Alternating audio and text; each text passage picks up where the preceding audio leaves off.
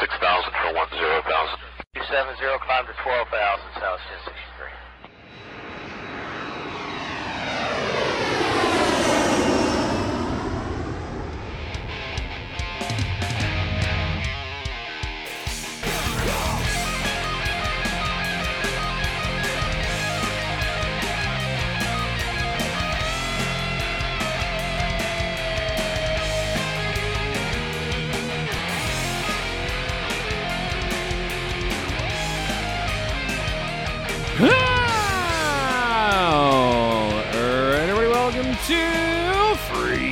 Flyer, here it is, Friday, February 23, 2024, T-minus 2 weeks until the trade deadline. I guess it's less than 2 weeks by the time y'all hear this on Sunday. Got a big series coming up this weekend, Rangers, Penguins, back-to-back, so with big playoff implications or some such nonsense. But in the whole, we're kind of in a weird waiting pattern here for the deadline, waiting for things to happen. Do they sell? Do they re-sign fucking everybody that they haven't already sold? Who knows? But we'll talk about all that and more. But first, let me introduce my co-hosts for the evening. Mike Aceto is back as always. Mike, what's going on? Good evening, gentlemen. Great to be with you as always. You know what? I was at the outdoor game last week, and we can get into that, but my feet are still freezing a little bit. I'm finally getting some feeling back, so everything's a-okay. But man, that was a cold game. Absolutely freezing. So, but happy to be here tonight. Happy to discuss all the comings and goings of the Flyers. Mostly people staying, it seems like, with some of the negotiations and rumors going on now. So we will dive into that as well. There may be a point tonight where I do 3 hours on Nick Seeler, and y'all are just going to have to sit back and listen to it. So fair warning in advance, you two. But Manny Benavidez is also here. Manny, how's it going? Awesome, gentlemen. Salutations and greetings. Speaking of cold feet, Mike, we are finally, the witching hour approaches. Deadline time. We're going to find out what kind of general manager Danny Briere is. We're going to find out what kind of rebuild this is, if it's even a rebuild at all, or what type of a rebuild it is. Who knows? But we're going to get a lot of answers coming up to some of our very poignant questions, and we're going to enjoy that ride together. Yeah, and Katie was on the show last weekend. And she was also at the Stadium Series game, talking her experience. And I believe her biggest note as well was that it was cold. So, Mike, what was your trip to MetLife like? Oh, geez. Yeah, it was a lot colder than it may have seemed. I had so many damn layers on. I mean, just like I was going up to Antarctica or something, or down to Antarctica, that is. And everything was fine, except my feet were freezing. And I had like 3 inches of socks on, like multiple pairs of socks, boots. And it still was not enough. I don't know what you need for that. You need some sort of synthetic technology to protect your feet. That was the worst part. But, it was – I went because I had a friend that lives in the area up there and had never been before and really wanted to go. So I said, fine, I'll go with you. And we had pretty good seats. We're in the second level, which is basically where you want to be in those games. But the experience is just – it's just rather difficult and aggravating, to be honest with you. MetLife Stadium is – extremely large, extremely busy. It takes forever to get in, takes forever to get out. When you're there, you can't see anything. I couldn't see the numbers on the jerseys. It was that MetLife is that big. It's in the center, obviously. And you can't see shit. You can see these little dots kind of skating around and stuff. I mean, you can't see sticks. You can't see pucks. You're just kind of sitting there freezing and waiting. That's about it on that end. I mean, I would not go back. I don't think tickets are expensive. Flyers normally suck during that as well. I think they're like 1-4 and something, or just horrible record. But I would not recommend going back. And then, what was really weird too was, so if you remember, the Jonas Brothers, everybody's favorite band, actually played for like an hour before the game. And I guess they couldn't get another band to play after the second period. So they came back and played again for another like half an hour, which is pretty wild. And they played on the left side of the stadium behind one of the nets. And for some reason, they didn't allow anybody to sit in like three huge sections there because they had all the lighting and stuff behind them, which was weird because, I mean, those aren't great seats, but they're lower level seats that they just blocked out for the entire game. I didn't actually see the Jonas Brothers at all because they were on the opposite side from me. And again, it's like you're about probably a mile and a half away. So I just saw a bunch of lights and video screens. It was... I didn't see any fights or anything like that. It was pretty tame. I saw some pretty cool jerseys. I drank a lot of beer, and we left early. You have to leave early, man. If you don't, you will be stuck in that traffic. I don't know if Katie was stuck there, but you could be sitting for probably up to 2 hours trying to get out of that place. So, it wasn't the greatest experience. I had fun with one of my buddies, but, I don't think I'd go back. I do not. Yeah, I do not regret not going. Yeah. The cold, MetLife sucks. I just no, thank you. That was not my scene, but yeah, very similar report to what Katie gave us. So pretty spot on there. I guess the experience the same was on the whole was the same. And Manny was in Toronto for the Flyers game, right? Last week, 2 weeks ago, 15th. Absolutely, I was at the Flyers game. When they had their epic comeback from 3-1 down and then lost in overtime, and we saw the Auston Matthews show in the second period with the hat trick. But overall, I mean, I gotta say, I was agreeing with kind of what Nick was saying when he was on last on Brotherly Pod, and it's like when you're actually there, you start to get a little bit of the juices flowing and you get a little bit more excited. So like whenever those Go Leaf Go chants were going on, I was finding myself like, cheering, let's go Flyers. And there was other people there definitely chanting along. Not as many Flyers fans as I thought, but there was still a good number of them. And I tried to get the phone out a couple of times for the jersey watch. There was about 5 or 6 Chris Pronger jerseys. There was a couple of Claude Giroux ones. There were a lot of Eric Lindros ones. I saw a Gagne and a Clark in front of me. There was a guy and his girlfriend in front of us. And I saw a John Vanbiesbrouck jersey, which, wow, that guy's brave. That's all I got to say. JVB jersey. 2 weeks away from the trade deadline, and the big story is whether Seeler and Walker are gone. Because on one hand, they should be. On the other hand, there have been rumors over the last few days that both of them have been considered for contract extensions. And it really puts the vision of the organization under the microscope. Ever since Briere took over almost a calendar year ago, he's been using the word rebuild freely. Not a care in the world. We're rebuilding. We're doing this. And then he spent the last, almost year doing a whole lot of things that sure didn't feel like any kind of real rebuild. And this deadline here with these depth defensemen, whether they stay or go, is really going to highlight what the next step for this team is. And if they both end up here again, I never want to hear the word rebuild from Briere or anybody in this front office ever again. Never want to hear it because they're not rebuilding. Spoiler alert.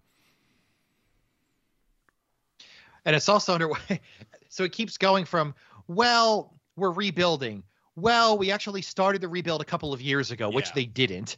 And then it's like, well, this is a different classification of rebuild or different. It's like at some point you have to just recognize it's not a fucking rebuild. Like it's just like everybody is trying to defend what they're doing to the nth degree and with wildly creative types of arguments. And it's not really resonating. Yeah, I agree, Dan. It's like, what are you going to do at this point? I mean, if they're going to bring back some of these players, and this is the age-old question with this team is, oh, well, we found some adequate players that we think we can be moderately competitive with. Therefore, let's just stick with what we have. And that's been this team's issue for I don't know how many years in a row now. And it's at some point you have to figure out what the grand plan is and forecast for the future here. And like, John Tortorella has said comments to that effect as well, but he's, I think, part of the issue with what's going on. And I'm confused, I mean, we will see. And there's been, some of the talking heads out there, some of the beat writer talking heads have scolded us, have scolded the commentators to not make any comments until we see what's going to happen. Mm-hmm. So, I didn't run my opinion by them, so I'm probably out of line to have one.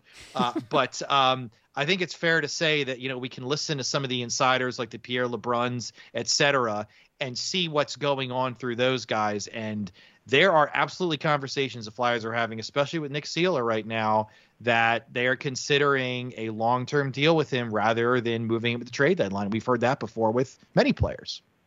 I always like the argument that they've been rebuilding for years now, because I mean, on one hand, it's kind of true. They were building through the draft. However, if you remember, their 5th overall pick, Cutter Gauthier, isn't here anymore because his idiot general manager couldn't sign him. So they're not actually rebuilding. That entire draft was a fucking waste of time. Samu Tuomala's 2nd round pick doesn't matter. He's never going to see the NHL because he's trapped in the AHL. So they've been rebuilding. They've been sucking real bad the last few years, but they're reaping little benefit from what they were doing back then. So no, they have not been rebuilding for years, and they're currently not particularly rebuilding right now.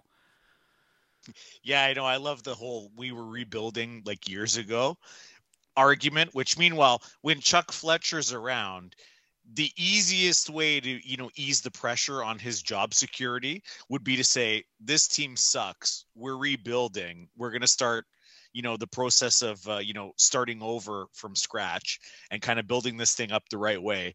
And instead, he goes out and gets guys like Eric Gustafson and other makeshift stopgaps, doesn't actually admit that it's a rebuild, refuses to, in fact, because he's an idiot. And if he would have admitted that, hey, we're rebuilding, he would have bought himself at least another 2 extra years of job security. But needless to say, that is what it is. But as far as the talking heads go and, you know, chastising people, you know, for responding to things that are being put on Twitter, which last time I checked was a platform where people give opinions and react to things. Here's my response to those pundits who were, by the way, paid by the Flyers, etc. Ooh, spank me, daddy. Ooh, I'm a bad boy. Oh, don't tell me not to stop talking about the Flyers. No, we'll respond to things if we want to. And listen, things are put out there, and it's people are willing to respond to it. Nobody's really overreacting to anything. I mean, I put out there that, you know what? I'm sorry. Giving Sean Walker trade protection on top of re-signing him? No, thank you. That's a no-go for me. That's an absolute non-starter. That's it. I mean, you want to re-sign him, you re-sign him, whatever. We could talk about the term and everything else, but I'm sorry, trade protection now? Let's not get crazy. Gosh. I don't even know where to begin with this. Like, in a bubble, is Seeler fine? Yeah. Is Walker fine? Yeah. Are all these depth guys they have fine? Yes. This is not a matter of whether or not the player is good or bad. In a bubble, if they re-sign Nick Seeler for 2x2, fine, whatever. You know, Walker's probably getting a little more. 4x4 seems to be the average ballpark there. Again, whatever. But it's the fact that that argument is then made for every one of these depth players. For Ryan Paley, Garnet Hathaway, Nick Delorier. All of a sudden, you've got these guys. If you have... Let's do some quick math here, shall we? If Seeler gets $4 million, Walker gets $4 million, Seeler gets $2 million, Paley already signed for $1.9 million. Delorier has $1.75 million, and Hathaway has $2.375 million. That's a little over $12 million? $12 million for your 4th line and 3rd pair defense. That's 5 roster spots, $12 million. I can't even fucking fathom why they're doing that. Like, it's if you wanted to keep one of them, fine. They're not bad players, but it does not make any sense to have this many players and this much money and this much term committed into your 4th line and 3rd pair defense. The Flyers are not at this point in the fucking timeline yet. There's a reason why teams like Toronto and Edmonton want these guys, because their cores are in place. And all they need are these slightly above average depth players to push them over the edge to try and win a cup. The Flyers are built exclusively on mediocre depth players. It may be enough to get them into the playoffs. They could make it. And then they're going to get their fucking shit rocked by the Hurricanes. For what? They need a number one defenseman. And quite frankly, if you would argue, they probably need a solid number two defenseman as well. They need a young, dynamic, offensive, talented center. They need at least three more forwards that can score with any kind of regularity. These depth players should not even be on the fucking radar yet. And they're going to retain both of them. I just can't even fathom this shit. And then you go on Twitter and the excuses. Well, Seeler's... It's like, okay, by the way, first and foremost, Seeler's not going to get a league minimum contract again. I saw a lot of that today. He's going to get $750,000. Yeah, somebody said, he's getting around two. It's going to be $2 or $3 million. Yeah. And somebody said, well, you know, they can always bear the contract. And my first thought to that was, if that is your concern when you ink the contract is, can I bury this? You probably shouldn't be signing that fucking contract in the first place. Okay? If that's the main concern.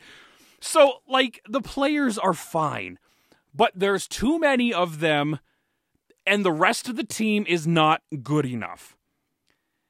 It's just not time yet for these depth players, and keeping them under contract is nuts. Even if everybody... Even if Walker and Seeler both just get one-year deals, you need to assume that both of them can maintain this exclusively high level of play for another year to even try and sell them at next year's deadline.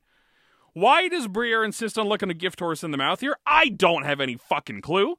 And as we were talking about before we went on the air here, when they go, oh, well, if Briere can't get that first-round pick for him, then we just re-sign him. And it's like, well, wait a second. That doesn't make any sense. And as I was arguing with people on Twitter this morning, because I've been thinking about this a lot lately, of like, you know, if Fletcher made that kind of argument, the Wells Fargo Center would have been burnt to the ground. But because it's Briere, nobody's thinking twice about it. And they're just totally fine and set with this bullshit. I want to put all this on Twitter, and I just don't have enough characters. It'd be like 14 tweets long to put this rant on there, so I had to get it out somewhere. But Sweet Christ, why are they re-signing Walker and Seeler fucking rather than trading them? It make sense, you two. I think it makes perfect. Dan, I think that was extremely well put. I mean, in a matter of a couple of minutes, I think you really hit the nail on the head in terms of why there is a problem with what they're doing here. And I like what you mentioned at the end there about, well, if Chuck Fletcher did this, people would be all over him. And imagine this, that the Flyers go through the trade deadline again this year and don't do anything, just like last year. I mean, how bad is that going to look? I mean, he did move JVR, and it cost him his job because the fan base threw a goddamn fit. I mean, that is really, really testing the fan base's allegiance to this front office if they go through this trade deadline during year one of the rebuild.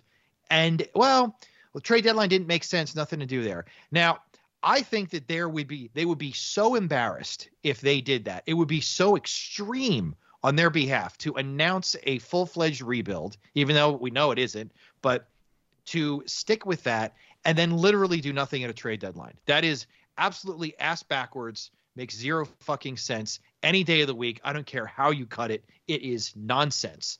And so under that, I think they're going to try to do something, but if you do look at all this, I think I'm still like 50-50 on Walker. I think there's a chance that he stays, of course, but I think that given all of the backlash and how ludicrous it will look if they do not move anyone, I think that they're going to try to move at least one player just to save face and show we're trying here.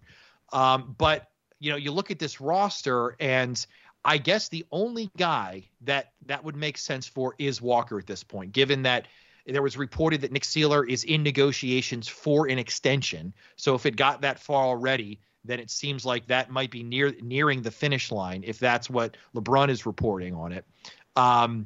We have not heard the Walker stuff maybe get to that point yet, and there still could be some things going on with him over the next couple of weeks here.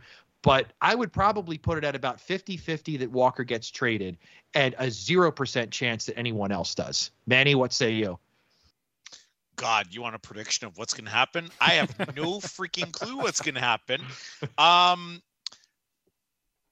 Listen, I've been skeptical from the beginning about Briere in terms of his experience, and I just wasn't sure what exactly – you know, he was going to be bringing here to the table as a former player. You know, is he just, you know, one of the old boys club here in Philadelphia? Is he just going to be the same old?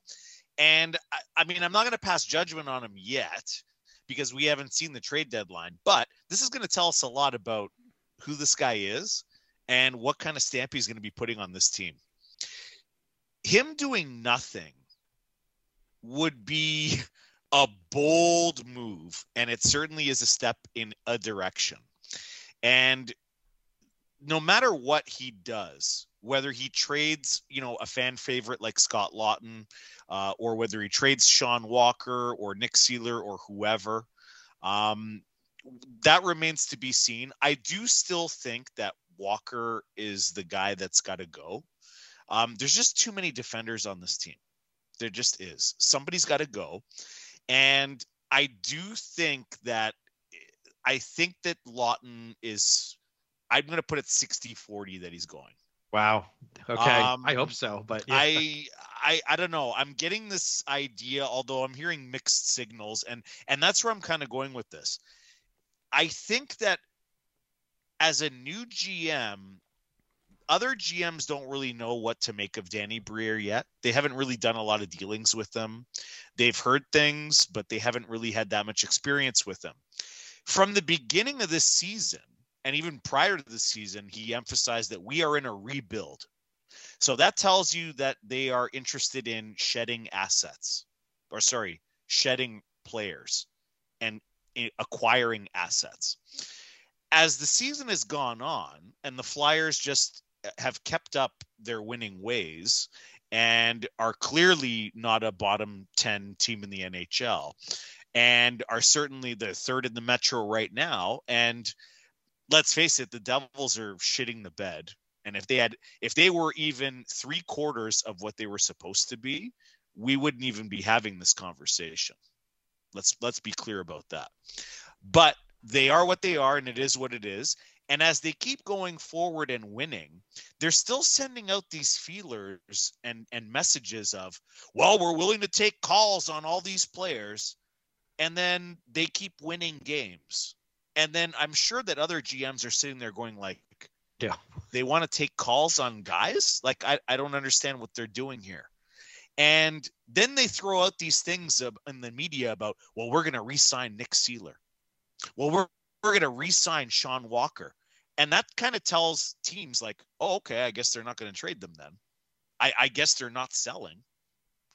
Or it's this devious, you know, the puppet strings of Danny Briere and his business savvy where he's going to raise the price on everybody. Mm-hmm. And by all accounts, the asking prices for all these guys, a first-round pick for Sean Walker, first-round pick plus for Scott Laughton, are teams just not meeting those prices, or is it indicative that Danny Briere has set these prices too high to the point where other GMs are like, I'm not giving you fucking first for Sean Walker.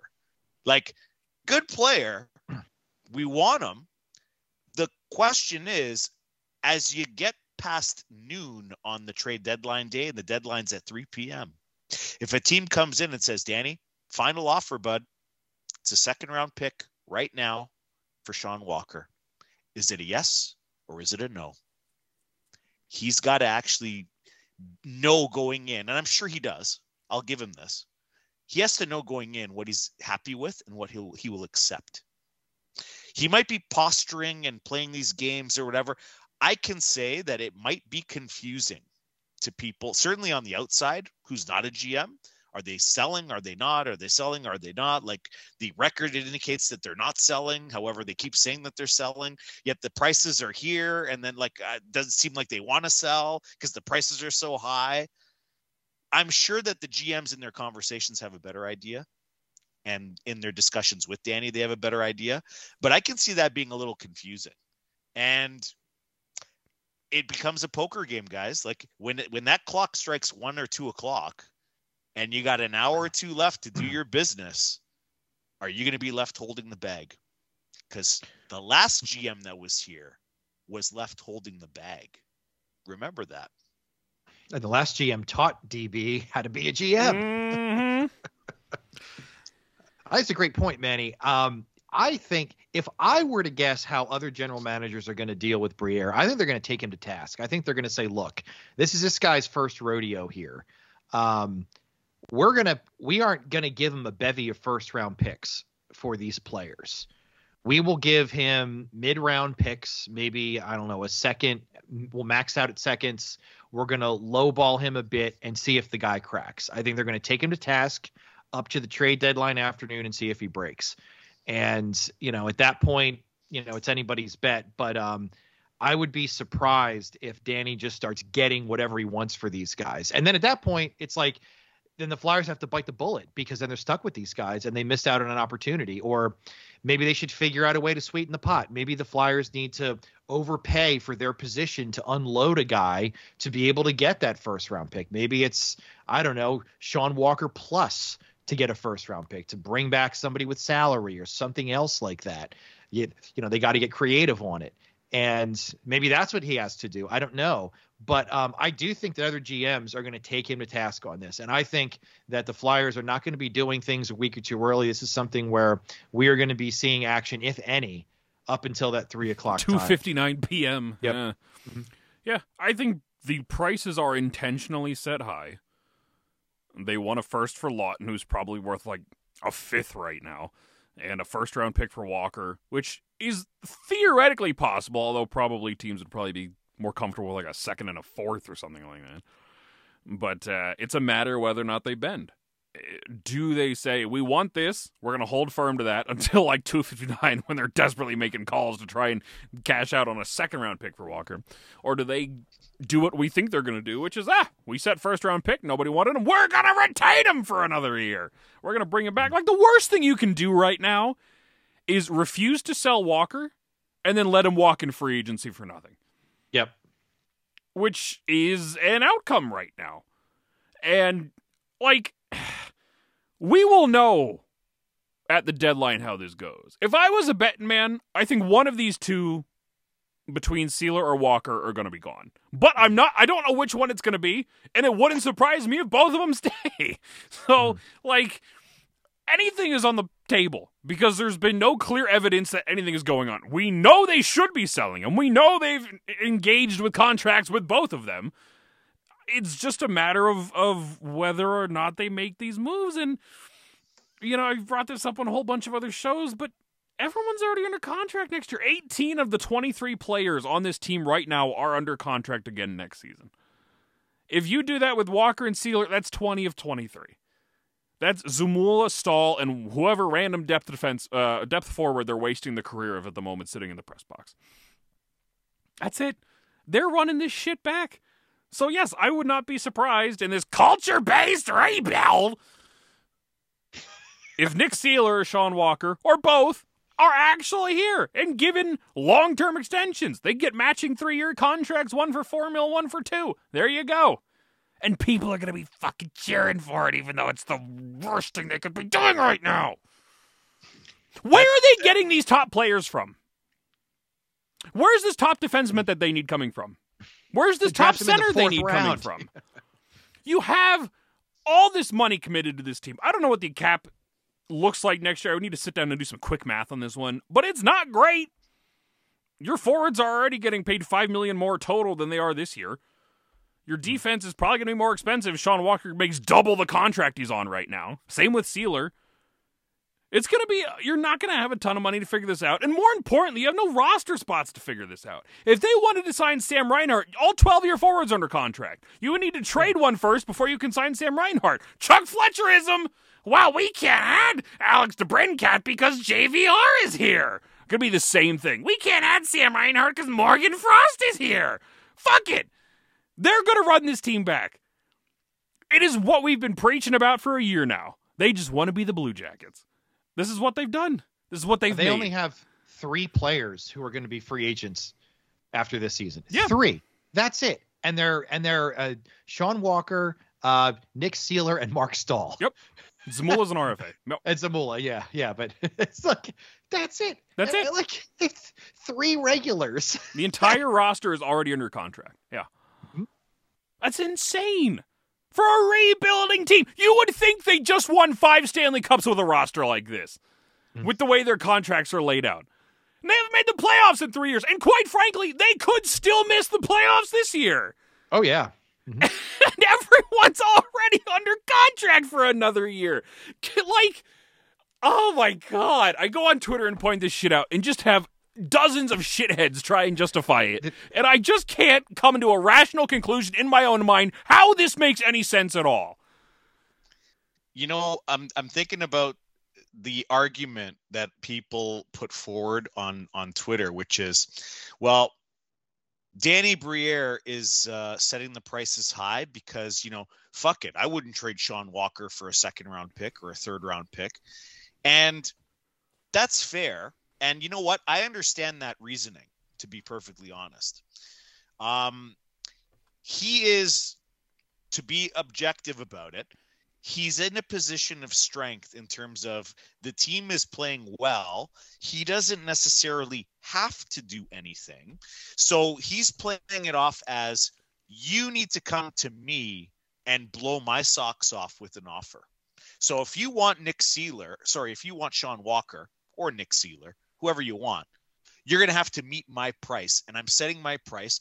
And if you don't meet my price, then you can take a walk because somebody else will come in and take them. And that's an interesting bargaining chip because the team can afford to be in that position because of their record. But don't forget, everybody's got 2 socks. There's the other sock, though, which is the other GMs are going to sit here and go, you're Danny Briere. You're a first-year general manager. And you're fucking calling the shots on me? These guys are super competitive, and a lot of them are bloodthirsty fucking sharks. If you think that you're going to go to, you know, Bill Zito and try to do something like that with him, or to Julien Brisebois, or to any of these other guys, they're going to sit there and go, I'm sorry, who are you? You're Danny Briere. Yeah, that's right. A former player. Yeah, I'm Bill Zito. I was an agent. I've been in these negotiations before. I know all about who's got the upper hand and who doesn't. I'm giving you this offer, and that's it. And if you won't want it, I'll go somewhere else. You know what? If you don't want to trade me Scott Laughton, then I'm going to go get Adam Henrique. And that's it. That's what's going to happen. Now, it's going to be real interesting to see which side blinks here. But I think for the people that are really pointing out Danny Briere's in a position of strength and people have to come meet his price because we're not trading these players for second-round picks, I get it. But the shoe on the other foot is Bill Zito's not going to capitulate to a rookie GM in order to get Nick Seeler or Sean Walker, right? Like, let's be clear. He's not going to be stupid about his assets either. He's going to want to do the best thing for the Florida Panthers, and that goes for any other team in the league. The idea, though, is, you're always going to find one stupid GM. Yeah, okay, we'll see. That remains to be seen. Well, Chiarelli is no longer in operation, so those GMs are far and few between these days. But, I think you also bring up a good point there where it's like, look, on the other hand, a guy like Walker is going to be a free agent, UFA, after the season here. So if you don't move him, as Dan suggested, you're going to keep him for some fictional playoff run that you think you're going to have this year. And then the guy is going to hit free agency in the summertime and very likely will get a more lucrative deal from another team. The Flyers probably will not be competing for his services in the free agent market. And then all of a sudden, you missed out on getting that second-round pick, and not that is a game-changer anyway, but the Flyers have positioned themselves where they need to find game-changers, and the players they have to trade aren't really going to get them those. And so it's like they really screwed themselves in multiple ways here, and they're going to have a lot of problems. I mean, again, they are thinking, we're going to get our 1C and our top D, all that sort of stuff later in the first round or in the middle of the second, third, fourth round. We're going to pick out our Braden Point. That's how we're going to get them. And they're relying on those needles in the haystack and hope that they're going to get one during this rebuild. And I'm sorry, but when you make your team to model it as the exception rather than the rule, I think that is extremely foolish. And that is pretty much what the Flyers seem to be doing right now in terms of how, you know, they put themselves in this position. Oh, well, we don't have a top five pick. Oh, well, no fucking shit, because you refuse to be bad enough to get a top five pick. That's on you. That's not on the other teams in the league, not on the GM or anybody. That is on you. The interesting thing, too, is the same people that yell and scream, you can't tank because then you only have a 20% chance of getting Connor Bedard.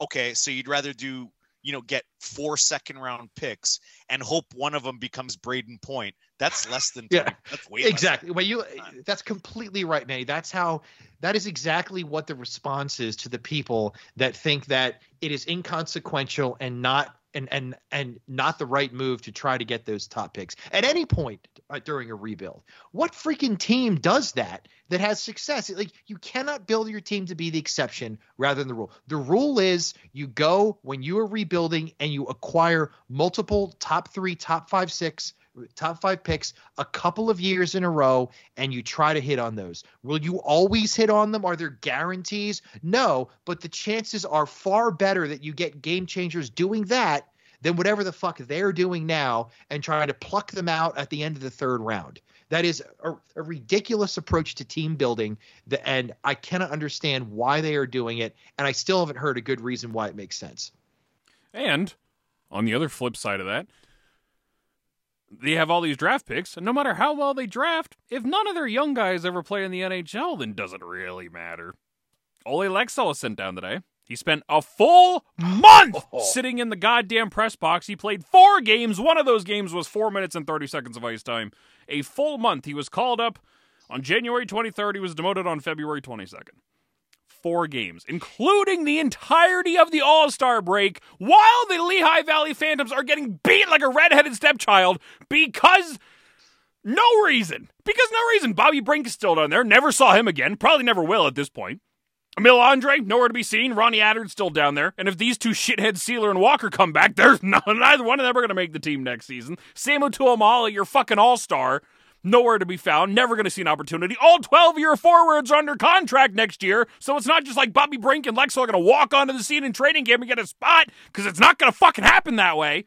So it doesn't matter how well they draft. Fuck it, you may as well keep Walker and not get that first-round pick, because it's not going to fucking matter, because you're never going to use him in the NHL. Mm-hmm. I hate this.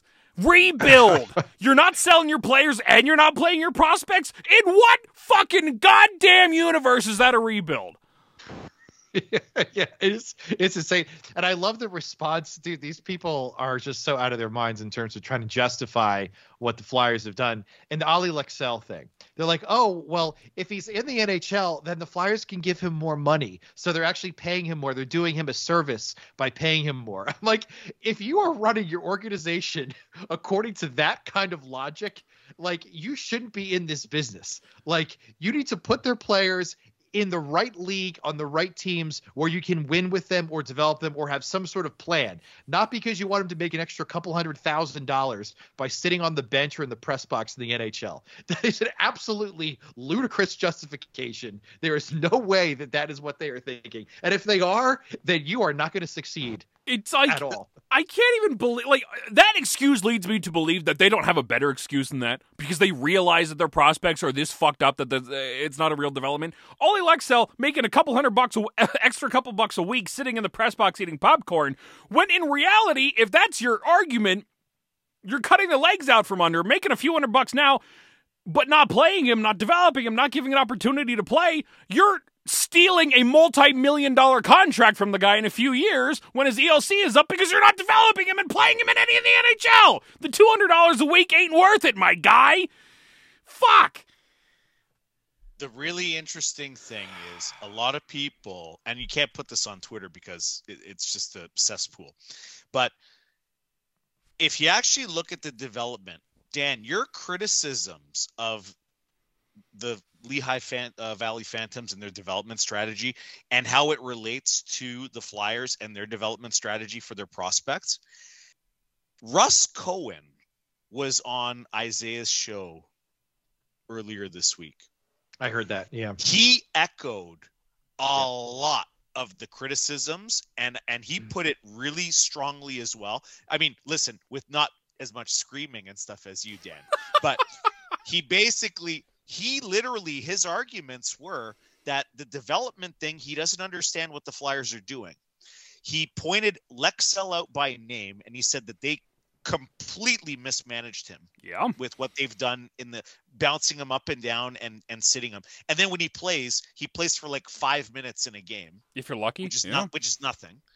And then he pointed out, he goes, you know, you're talking about re-signing guys like Walker and like Seeler. And then you still don't really know exactly what you're going to do with Zamula, who has looked good at times this season. He's also looked a little bit this season as well, but that's kind of to be expected. And I think overall, he's been better than people thought he was going to be. I think people already had written him off as, we're just going to chuck this guy and let him go as a free agent. And they still might do that. I don't know. But he basically pointed out that guy too. He pointed out, he goes, you're going to sign Walker and Seeler. You don't know 100% what you've got with Zamula, although you kind of do, but you kind of don't, because you're playing 7 defensemen all the time, and he's the 7th guy. So that is problematic for Russ Cohen. And then he says, you're signing these guys for all this extra money. What about a guy like Adam Ginning, who would be making league minimum, and he might be able to play on that bottom pair? Yeah, might, but you don't know because you haven't tried it and you haven't brought him up. He said it's criminal that Ronnie Attard hasn't been up and played. That's the big one for me. And the way they treated Ronnie Attard, and that he should, at a minimum, have 5 games in the NHL just to kind of see what he can do and keep him going. The whole strategy was, he was very critical about the development and kind of what's going on with young players. And that goes to your point, Dan, like, what's the point of hoarding these draft picks? And then you don't have a freaking plan for them, and you don't want to give them anything. Like, I get it. Everybody loves draft picks. I love them too. But at the same time, it's also about being real and being honest. This year, all the big prospect people, Sam Costantino, Craig Button, Dreger, all these people that, you look at, they all agree that after around number 20, there's a pretty good drop off in the talent level. So I really don't even care about a second round pick this year. I'd rather get the second round pick next year and take a gamble that it's going to be a better draft. I think the first round is going to be better. How much deeper it is, I don't know, but it should be better than what it is right now, because I don't have too much hope that you're going to find any of these diamonds in the rough. No stud Braden Point, not this year anyway. And the Flyers aren't even going to be picking in the top 20 anyway. They have the Panthers pick, which will be between 29. Yeah. I mean, it'll be late 20s or 30s. And the Flyers pick, I mean, very well could be 18, 19, 20, 20 something. At least, yeah. It's definitely possible. So you're not your first rounders are not even in a relative tier that is appropriate for what you're doing. It's funny, there was an article, and speaking of some of the draft guru guys, Corey Pronman had his summary of the draft out. And it's funny, I wanted to pull this quote real quick because it's so adverse what the Flyers are doing. He goes, the projected number 1 pick, Macklin Celebrini, is a strong first overall candidate. Very good chance to be a star. Number 1 center in the league. Also 4 defensive prospects in the draft who have at least a chance to be a number 1 defenseman in the NHL. There are 2 other excellent center prospects behind Celebrini as well. That combination of talent leads to a strong top of the draft at premium positions and potential building blocks for rebuilding organizations. Now, the Flyers have no chance, nothing to acquire any one of those players that Pronman is talking about. Nothing. Not even them, and then not even in the secondary tier in the first round inside that top 20. Like, what are we doing here? What the fuck are we doing here? You're not winning a cup with this team. You're rebuilding a different way. which is ridiculous. What do you think? I'm a fucking moron? Like, I don't buy that for one fucking second. We're rebuilding a different... No, you're not. You don't know what you're doing. You do not know what you're doing, and you do not have a long-term plan. That is what this is. It is infuriating to see draft after draft after draft, high-end prospect after high-end prospect after high-end prospect go to other teams, and the Flyers are not in a position to acquire them. I cannot stand it anymore. God. And that's the whole weakness with that, with the argument of it's a different rebuild, is you ask them, so where are we getting the star talent from? And there's no answer. The answer is we're getting Michkov. That's the answer. And Michkov is a star, and he's going to be a star. I firmly believe that. However, he doesn't play center. And that's going to be a big problem that, again, this organization just refuses to fucking admit that center is such an issue. Like, this organization went through decades. What was the problem position? Goaltending. I remember people up here on TSN and Sportsnet saying it's almost like the Flyers are trying to win a cup without a goaltender. It's like they're trying to shove mud in your eye and saying, look, we don't need Marty Brodeur. Look, we don't need Patrick Waugh. We don't need Hasek. We don't need any of these guys. We're going to win with Brzgalov. We're going to win with Mason. We're going to win with, and I know Mason, I know it's a touchy subject. We're going to win with all these other guys instead of going out and getting the horse. It's almost like now with the roles reversed. We want to do anything. We want to win the cup without centers. We don't want a top center. We might not even have a number 2 center. Maybe right now we do, but going forward in the future, we want a bunch of number 2s and 3s. That's what we want. And they wonder why. Yeah, I'm exactly right, Manny. And they wonder why the power play has been so putrid for years on end. It's like, that's where star players shine. That's where a lot of the stars are able to take advantage of having one man up and having a ton of offensive zone time. They get creative. There's a lot of movement. They got a lot of shots on net, and they score a lot. It's a great opportunity to use that to your advantage when you have good, skilled players. Like, you can't go on just trying to win games on the penalty kill all the time and beating teams 2-1. It doesn't work in this league. It only gets you so far. It gets you to a mediocre playoff bubble team, and then you peter out. We've seen the song and dance with John Tortorella teams before, but the team is being built in that mold, and they seem to be accepting that that's the mold that they want, because John's calling the shots here. Apparently, he's the one who dictates everything with the organization, and it's a huge problem. I mean, they are going to be digging themselves even deeper here if they don't change course. I don't know if they have the fortitude to do that, but I don't see how you can operate an NHL team and be okay with a horrendously bad power play year after year after year with no ability to change this. There is nothing outside of Michkov. Michkov is going to need a lot of help that's going to come in here and change that power play. They just don't have the talent in the organization to run it to an extent at a competitive and legitimately Stanley Cup caliber way. And I think that's going to be a thorn in their side for years. And that dovetails into this lack of high-end talent argument. And it hurts. You realize the Phantoms have a top 5 power play, right?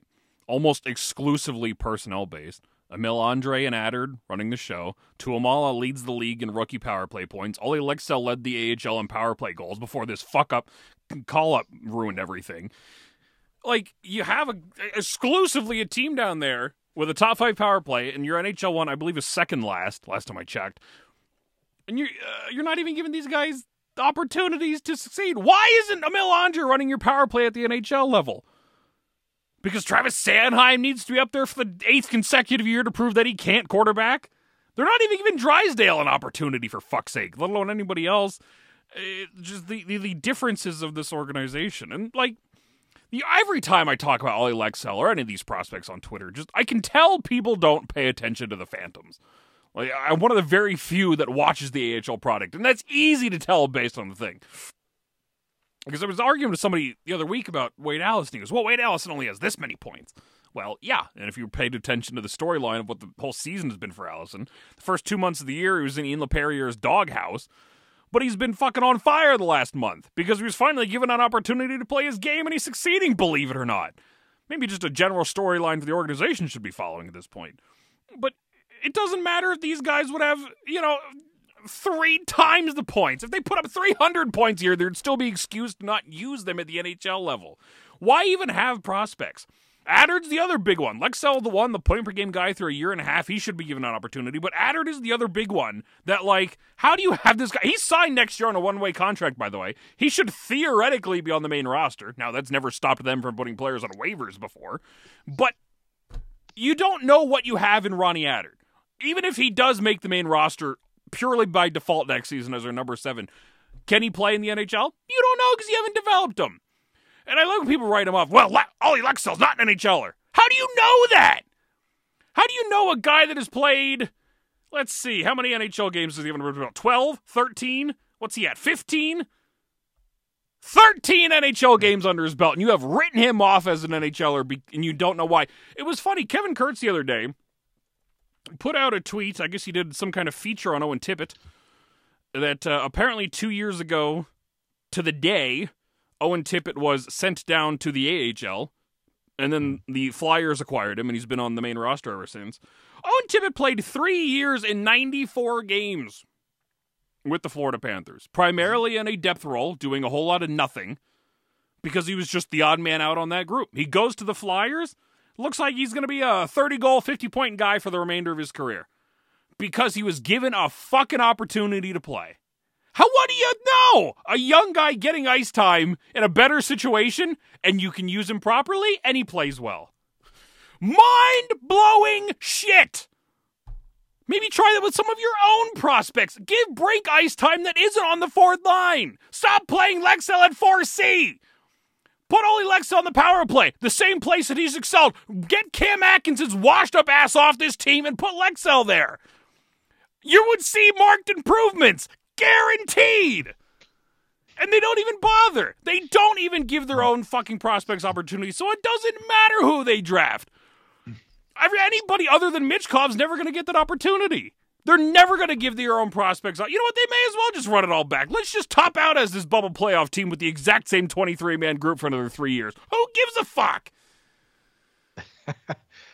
Yeah, they're causing this on their own, too. And it's funny, Manny, a few minutes ago when you brought up some things that Russ Cohen had been discussing on some other shows about, you know, the things that John Tortorella is doing, things that the Phantoms are doing. And one thing that I remember he said that was quite interesting was that that Tortorella has specifically not wanted or shown an initiative to install his system into the Phantoms or work with LePerrier to figure out a way to, you know, have those players start playing the Tortsky system and style. So it's easier for them to integrate up to the Flyers, because what's happening now is they're just doing whatever they want with the Phantoms, and they're coming up here and Torts has to teach him from ground zero how to play his system and his style, and they're not that good at it, and they just go back to the Phantoms, and the cycle just starts over again. So I think that was one of the things that, and I can see that being a problem. I don't know why they don't want to do that. Maybe too much work, too much effort, things is not necessary, but that could be one of the obstacles that is at play, that is self-inflicted from the organization as to why these prospects aren't really graduating as well. And also, I just think it's a John Tortorella problem. You know, I think it's widely apparent here that I just don't know if this is the guy that you want to start a rebuild with. I think he is a guy that you use a little bit later in time. Once you get your core group in that room, once you know who's going to be here long term, I think that's the guy. But I just think there's this thing with him where it's like, I have to respect the veteran players. I need to squeeze everything I possibly can from this roster. And it doesn't sit right with me. I get a very, very bad feeling that this is just ill-timed with him as a head coach, with what the organization really needs to do right now. I think that's going to be a problem moving forward entirely, not only just because of the way he coaches, but because of the amount of power that he has within the organization and basically him telling the general manager what to do. So, you know, we've touched on that before, but I think that remains an outstanding problem here. Well, I mean, that's because the focus is on the culture. It's not on development or anything else. By his own admission, John Tortorella, when he was hired here, basically admitted that offense isn't really his forte, that he's more of a defense, penalty kill, you know, kind of guy, systems, you know, getting guys to be positionally, you know, well attuned in the defensive zone. Offense, he kind of just lets those guys do kind of their thing and goes from there. I mean, it's interesting. Like, everybody thought that the defense is going to be atrocious this year, and the work that him and Bradshaw have done for this defensive group has been really impressive on that end. The problem is, though, is without star power, without talent up front, and yeah, I know, okay, Travis Konecny is a star. Okay, if you want to call him a star, you call him a star. However, he's not elite. He's not a center either, and that's the biggest problem. Don't forget, by the way, elite Travis Konecny is going to be second-line Travis Konecny on the right wing when Matvei Michkov comes over. So just putting that out there. Once he gets paid $10 million a year, that'll be a fun one. Listen, great season, and he's playing well. The thing with this trade deadline coming up, I was skeptical about Danny Briere. I never had any issues with him being able to do the easy things, and he's shown that he could do the easy things. But the problem is can you do the hard things? Can you look into the black hole, into the abyss, and say, you know what? We're not doing this. We're going another way. And that was the whole point of the rebuild, is when it comes time, are you going to be able to trade a Scott Laughton, who's put in a lot of time here and is a well-respected and really well-liked guy? But truth be told, the time's come, guys. Or do you sit there and, get all emotional and say, no, we can't. Even though this is the second year in a row we're going to be offered something substantial, we're going to keep him because reasons. He's a leader, man. You can't get rid of him. I know. But again, Danny Briere was brought here to do the hard things. Anybody can do the easy things. It's doing the hard, tough choices and going through with it and doing the things that need to get done. The things that need to get done are not always easy. In fact, it's the opposite. It's almost always difficult. And that's the whole thing where Danny's going to earn his stripes, is what is he going to do? Because if our worst fears are realized and he comes back and he runs this thing back, and everybody's going to be making the excuses for him. He doesn't even have to say anything. No. He doesn't have to show a call log. He doesn't have to do any of these other things. Everybody on Twitter is going to say, well, he didn't get the price that he wanted, so I'm glad he walked away. That's great. Just remember, there's always next season. You're asking a lot of these guys that have had rebound years to do exactly what they were doing this year again. You're going to be asking all the young guys to take steps, even though many of them are even on the team right now or injured or whatever. And you're going to ask them to take bigger roles and everything and improve markedly next season. It also ignores the fact that if you look at a team like the Devils, and people are laughing at them and saying, oh, I thought this team was supposed to be good. Yeah, they lost their number one defenseman for 3/4 of the season, and he's not coming back till next year. They've lost Jack Hughes at least twice on IR. It is what it is. And they don't have a goalie that could stop a freaking beach ball. Let me tell you that in the offseason, the Devils will go out and get a goaltender because they have to. They need to. They cannot go forward without a goaltender. If you think that the Devils are going to stand pat and they're going to be like this again next year, good luck. If you think that teams like the Rangers are going anywhere, they're not going nowhere. Carolina's going nowhere. Okay, Pittsburgh, great. And it's good to see them floundering. The Caps are coming on a little bit right now, but I think they're a little bit too far back. The Islanders are kind of in no man's land. Things are nice right now, but if you run things back with the same club, this is like exactly what happened to Chuck Fletcher a couple years ago when he ran it back and other teams markedly improved. Be careful. And then Danny Briere is not going to be able to hide because fans will be upset and saying, how come we're not as good as we were last year? How come we're not third in the Metro like last year? And then he's going to have to answer some questions. And that's going to be a problem. And I really hope it doesn't get to that, Danny. I really don't. You got to do the right thing. It will. Do the right thing. Nobody's going to question him, though. Say, nobody's going to do it. This is Ron Hextall all over again. Nobody's going to think twice about Briere and his bullshit until it's far too late. Everything's far gone. What the hell was that? I have no idea. It's a bunch of balloons. Happy birthday, Mike. Okay, great. Yeah. I don't know what that was. But anyway, it's Ron Hextall all over again. It's like 2016. Like nothing ever fucking changed. 10 years later, we're in the exact same spot we were when Hextall was here. Yeah, and that's it, Dan, too, is that and we've talked about this as well, is that the built-in excuse is when this team inevitably takes a step back next season and is not as good, it's going to be, oh, well, development's not linear, you know? So it's like, okay, well, because it's not linear, therefore they can just be bad now, even though they're locked into some of these contracts, they have no daylight, it's, you know, all this stuff.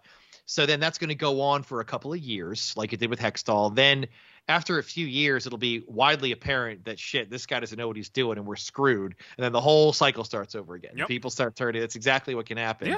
And that's when you don't do the hard shit first. So you need to start from ground zero. You can't start at step 2 or 3 and just blow by the really difficult shit when it comes to just tearing it down, getting the high picks, and doing what most of the successful teams have done. They don't want to do that. So, so we're going to watch this happen, and it's just going to bleed out in various ways. And, yeah, I'd be shocked if this team, by all accounts, anyone can admit that they are widely overachieving, way overachieving. They are 15 to 20 points ahead of what they really should be. And I think if you look at that objectively, then you need to make decisions as a general manager based upon that. It's year one of the rebuild. The team is majorly overachieving. So how does that influence how your rebuild goes in year one? It shouldn't really influence it at all, but it might be because we have some amateurs that are apparently running the team right now. So it's a really tough pill to swallow. I don't really like what I'm seeing so far, but we'll see what he does. I guess we got to give him another 2 weeks here. Yep. But you know, it's getting a little dicey with some of the rumors out there. All right, everyone, we'll call it a day here. I don't know who's coming on next week. We'll see. Somebody will be here next week, I'm sure. Plenty of shows up this week. Papa, 1,000 Ways to Fly. Dylan got his Prospect Flyover. Noah Lee Pod is back, so you can check those out. Plenty of shit on the website, brotherlypod.com, at Dan the Flyer Fan, at Brotherly Pod, at @Brotherly_pod, Dan the Flyer Fan _jerseys over on Instagram if you want to check that out. And Mike, where can people find you on Twitter? @Flyer_AF. Manny. @Manny Benavidez, and as always, brotherlypuck.com. Check it out, guys. Lots of good stuff on the website. All right, everyone. Until next time, goodbye and good night.